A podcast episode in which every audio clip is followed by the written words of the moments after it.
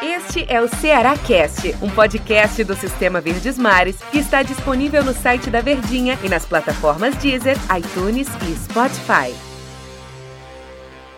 Alô galera, eu sou Del Luiz e este é mais um podcast do Sistema Verdes Mares de Comunicação, o Ceará Cast. E hoje, é claro, eu vou falar do jogo contra o esporte. O Ceará conseguiu uma vitória importantíssima pela Copa do Nordeste e foi de virada. O vovô segue invicto na temporada 2020. E de quebra, Ricardinho foi quem marcou o gol da vitória alvinegra. Com esse gol, são sete anos distintos marcando com a camisa do Ceará: 2013, 2015, 2017 e 2020. Além disso, é líder em assistência, 52 assistências. Ricardinho fez o seu quadragésimo gol com a camisa do Ceará. Tornou-se o quarto maior artilheiro isolado desde 2008.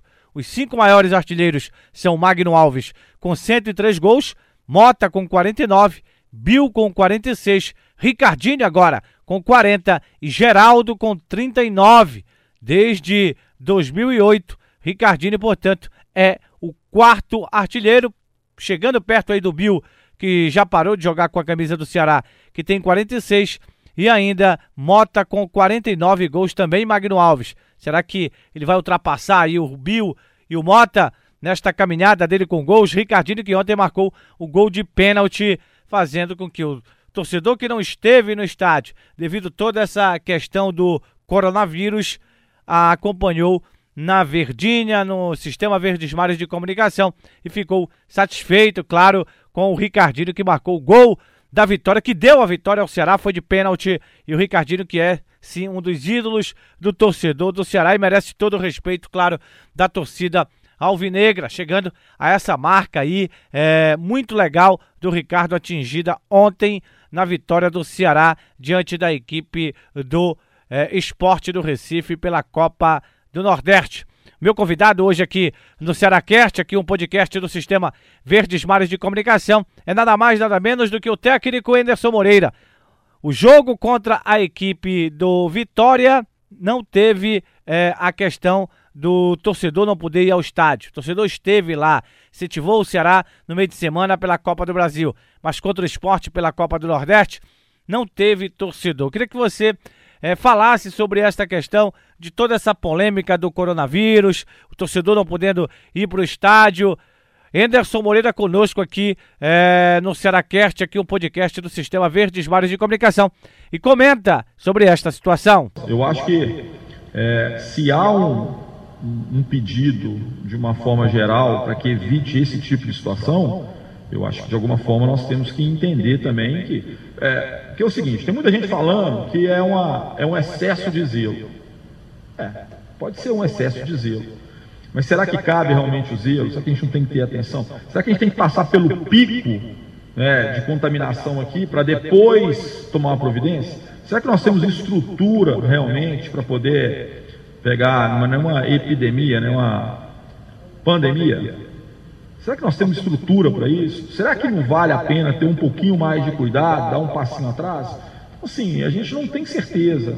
Né? Eu falo que do jeito que foi, é sempre péssimo, porque imagina que os jogadores são artistas. Ele quer o quê? Quer plateia. Hoje parecia que a gente está cumprindo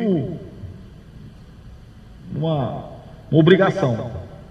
Eu acho que o futebol não, não, não pode ser encarado com essa, com essa dimensão de é, vamos dar, vamos, vamos cumprir uma, uma obrigação. O futebol é, é, é, muito mais do que isso, é emoção, é você comemora gol ali e não tem muita razão. Eu, eu fico imaginando se o torcedor tivesse hoje aqui no estádio.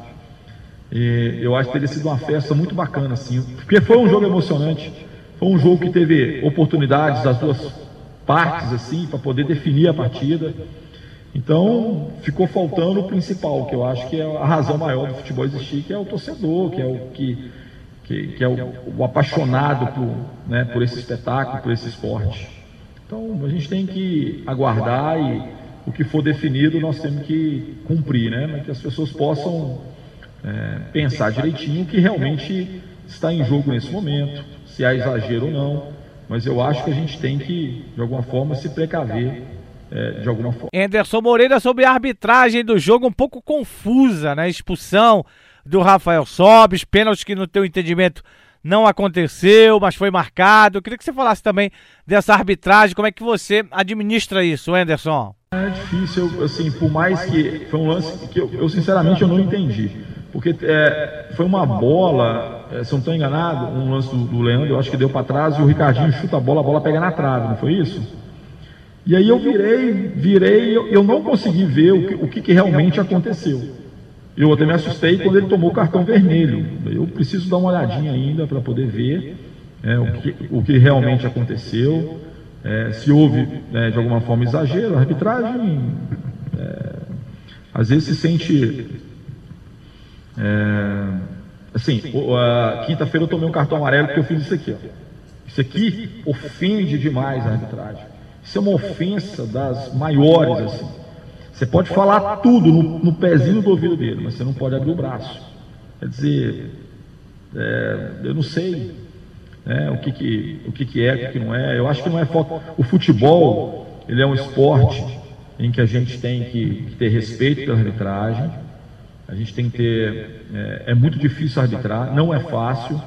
É, os lances de pênalti são lances que não são tão fáceis assim. Embora para mim, de longe, eu tenha uma opinião, mas ela não é uma opinião é, verdadeira, porque eu estou distante, muito distante. Mas por tantos anos ali na beira do campo, você consegue ter algumas percepções. Então, é, a arbitrar é sempre muito difícil, mas eu acho que em alguns momentos a gente confunde um pouquinho a questão da autoridade com o autoritarismo. Achar que é, do meu jeito e não pode ser de outra forma, que ninguém pode conversar, ninguém pode discutir, ninguém pode chamar atenção. O futebol, ele não é aquela coisa que a gente tem início de jogo, na hora que começa o jogo, a forma de falar é uma forma muito mais enérgica. Às vezes você acha que o cara está brigando um com o outro, mas é a forma do futebol mesmo. Você manda, né, fala um palavrão, né, não é palavrão com a intenção de xingar, não. É um palavrão que representa a sua insatisfação por alguma coisa. Então, isso eu não, eu não consigo mencionar. É diferente de você estar tá num ambiente aqui e e proferir algum palavrão. É diferente. O ambiente não permite. O ambiente do futebol já é um pouco diferente. É uma, é uma coisa normal entre os atletas, entre comissão técnica, entre todo mundo assim, algum tipo de situação dessa, embora não sirva de exemplo. A gente não gostaria de dar esse exemplo. Por isso que a gente fica chateado quando tem microfone ali, entendeu? Porque parece que a gente é sem educação, mas não é. Porque a, a mecânica da, da, da da, da comunicação no futebol, ela é diferente um pouquinho do que nós somos em casa, do que nós somos num, num ambiente fechado, nesse ambiente aqui, é totalmente diferente. Só quem participa efetivamente é, do futebol sabe como é que as coisas acontecem. No entendimento do treinador alvinegro Enderson Moreira, o Ceará sim está numa crescente. Uma crescente que ele aguardava um pouco mais até, mas as coisas começam a se encaixar. E Enderson, olha, observa que realmente o time está em crescimento. Então, vejo, até pelas situações. Uma equipe tem argumento, tem, tem, tem muita equipe aí que pega equipes, é, talvez, é, que você espere realmente uma, uma, vitória e toma um gol e é difícil tirar resultado, é muito difícil você mudar uma, um resultado. E hoje a gente estava disputando com o esporte, cara, é uma equipe extremamente tradicional, difícil. Como falei, assim, eles prepararam a semana inteira para esse confronto. Eles não tiveram nada durante a semana. É uma preparação para esse jogo. Aí a gente perde o apoio do torcedor ontem. Assim, a gente, a gente começa assim, a, a perder peças, perdeu a nossa mola mestre, que é, o, que é a torcida. Então, assim, você tem dificuldades. Mas, tirando a competitividade, a disposição, a raça, a vontade, a gente também teve argumento técnico para poder jogar hoje, porque a equipe do esporte se fechou em determinado momento e a gente, mesmo assim, a gente conseguiu criar situações. Ora com jogadas individuais, ora com posicionamento, movimentação, ataque de, de profundidade. Então a gente consegue evoluir um pouco de cada vez, mas eu acho que hoje a evolução foi muito mais na, no aspecto é, da cabeça, assim, de estar tá concentrado e, e, enfrentar uma dificuldade enorme, que é estar tá perdendo em casa, e poder jogar para vencer o segundo tempo, e isso foi muito importante. Sobre os cobradores de penalidades máximas, Anderson, tem uma lista, você trabalha isso com os seus jogadores, você tem aquele jogador que é o primeiro a ser a, o escolhido a bater, o segundo, o terceiro. Como é que é o Enderson trabalhando em relação a essa questão de cobradores de penalidades máximas? Eu, eu, eu não tenho lista de primeiro, de segundo e terceiro. Nunca fiz isso na minha vida. Por que, que eu não faço isso? Porque às vezes o cara não está bem, ele não quer bater. Eu tenho três opções. Então quem tiver melhor ali, pega a bola e vai bater.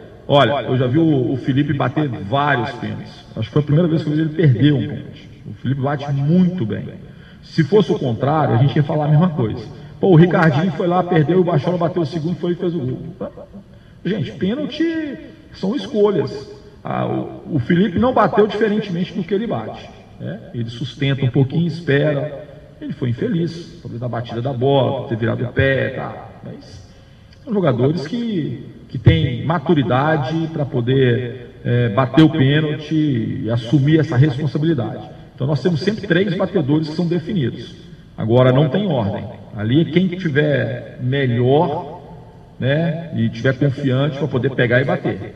Porque muitas vezes o, o, o seu principal batedor está num dia ruim.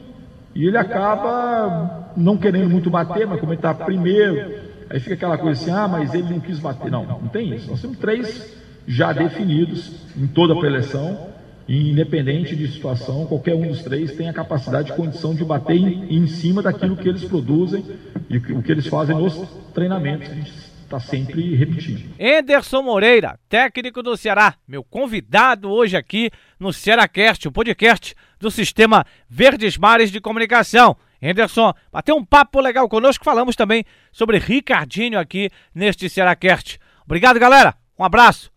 Ciao!